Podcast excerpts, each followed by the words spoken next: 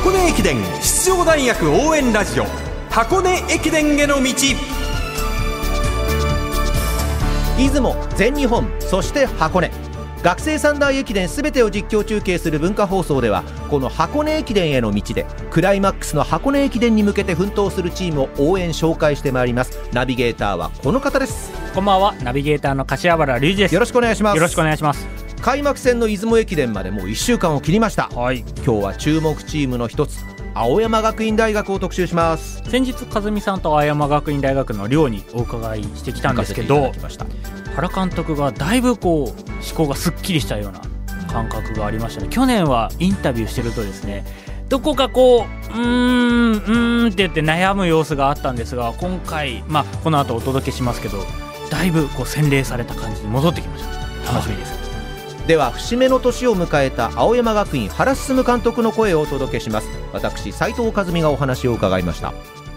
就任20年目のシーズン、い、かがお過ごしですか？最近は、うん、まあもうある意味慣れたもんでですですね、あの力の出し方というか緩め方というか、そういったものは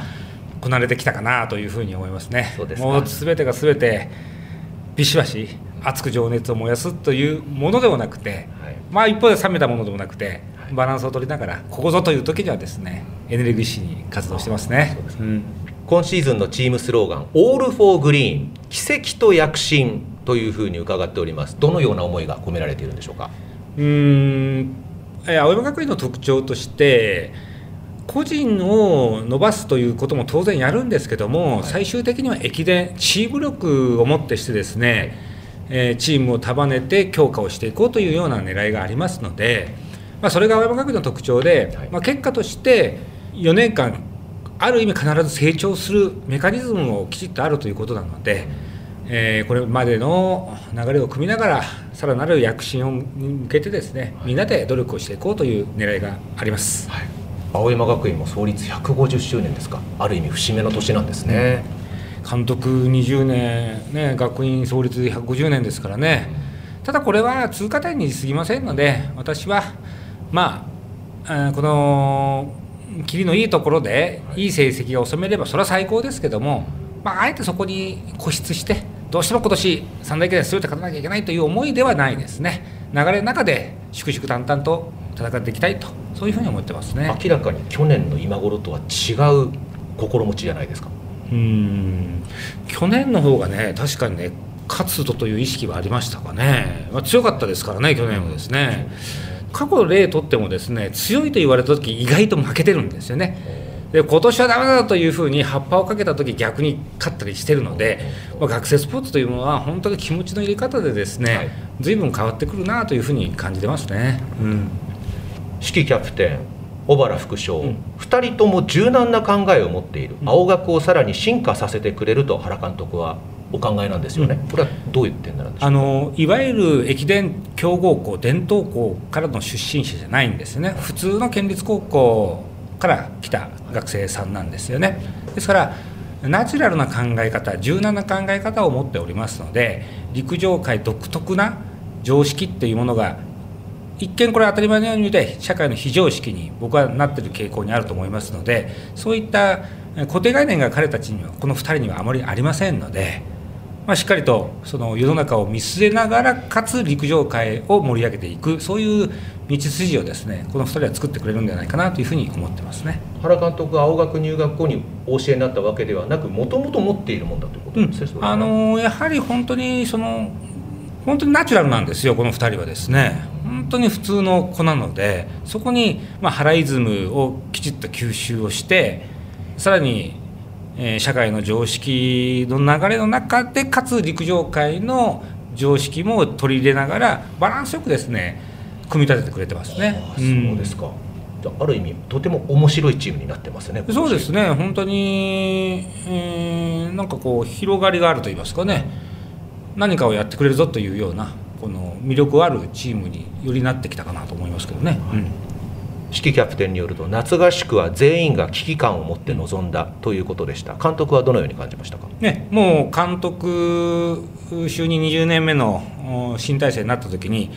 普通にやったらお前たちシード取れないよと。最悪な結果をなるよと。そんな4年生卒業を迎えていいの？やるからには真剣にやろうよと。特に夏合宿までにしっかりと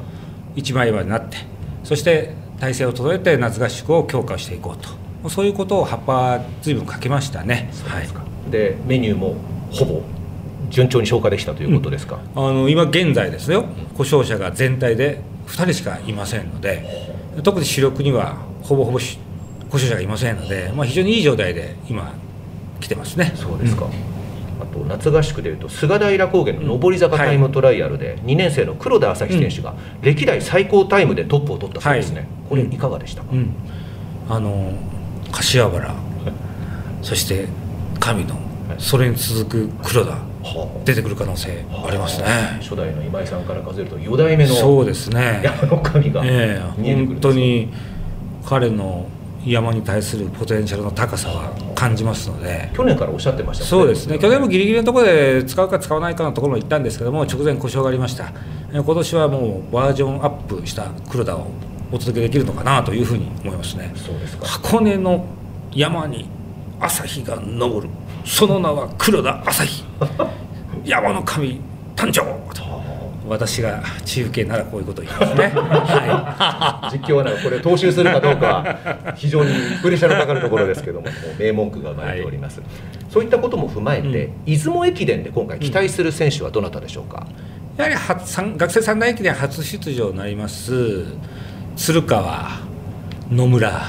そして黒田でしょうね、この3人には大いに期待したいですね。鶴川選手はとうとう走りますか、うん、走りますね。間違いなく走ると思います。最初の2年がダメだった分残り2年で6回区間賞を取ると本人は宣言してますけれども、それぐらいの練習は詰めてるということなんですか？他の選手を100とした場合、はい、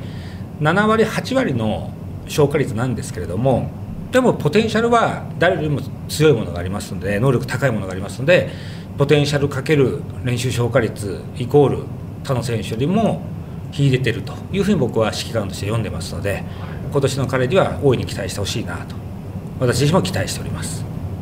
出雲の理想の展開としてはどういうものをイメージされてますか、うん、これもやっぱり今の学生三大駅伝勝つためには特に駒澤相手にするためには一つのブレーキも許されません。6人トータルで戦わなきゃいけない。その中で前へ前へ攻めていくレース。後手後手に回るんじゃなくて前へ前へ攻めていくレース具体的にはアンカーに渡るタイミングで20秒リードして6たすきが渡れば勝機が出てくるのかなと。そういうふうに思いますね。そうですか。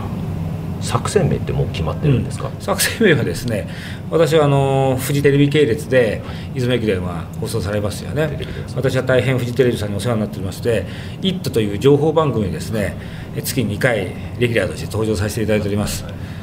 情報番組はですねいろんな情報を集めながらですねコメントしていくわけなんですけども、まあ、この出雲駅伝もですねいろんな情報を集めながら戦力の優劣を頭の中でシミュレーションしております。名付けまして一都大作戦。一都を目指して頑張っていきたいと思いますと。いうところでございます。青山学院原監督でした。メディアをうまく利用しますね。いやうまいですね。本当に、青山学院はキャプテンの四季隼人選手が出雲駅伝のエントリーから外れました。副キャプテンの小原響選手が出雲のキャプテンを務め4年生4人3年生4人2年生1人1年生1人という構成になっています。青山学院大学が出雲で勝つポイントとしてはやはり原監督が挙げていた初出走の選手たちがどれだけ活躍できるかっていうのが本当に鍵になってくる鶴川野村黒田、うん、この辺りですか？やはり条件がいい中での試合が多かったと思いますのでこういったところの出雲駅伝昼間です。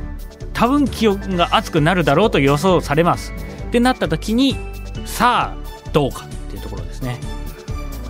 箱根駅伝への道ナビゲーターは柏原隆二さんでした。ありがとうございました。ありがとうございました。明日のこの時間国学院大学の特集をお届けします